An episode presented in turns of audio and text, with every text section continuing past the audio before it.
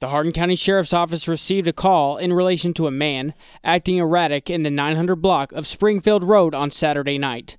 According to the Sheriff's Office, a deputy arrived on the scene and observed the man jump over the fence to I 65. Hardin County 911 soon received a call of a man struck on the southbound lane of I 65.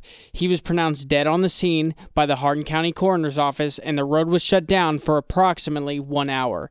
The investigation is ongoing.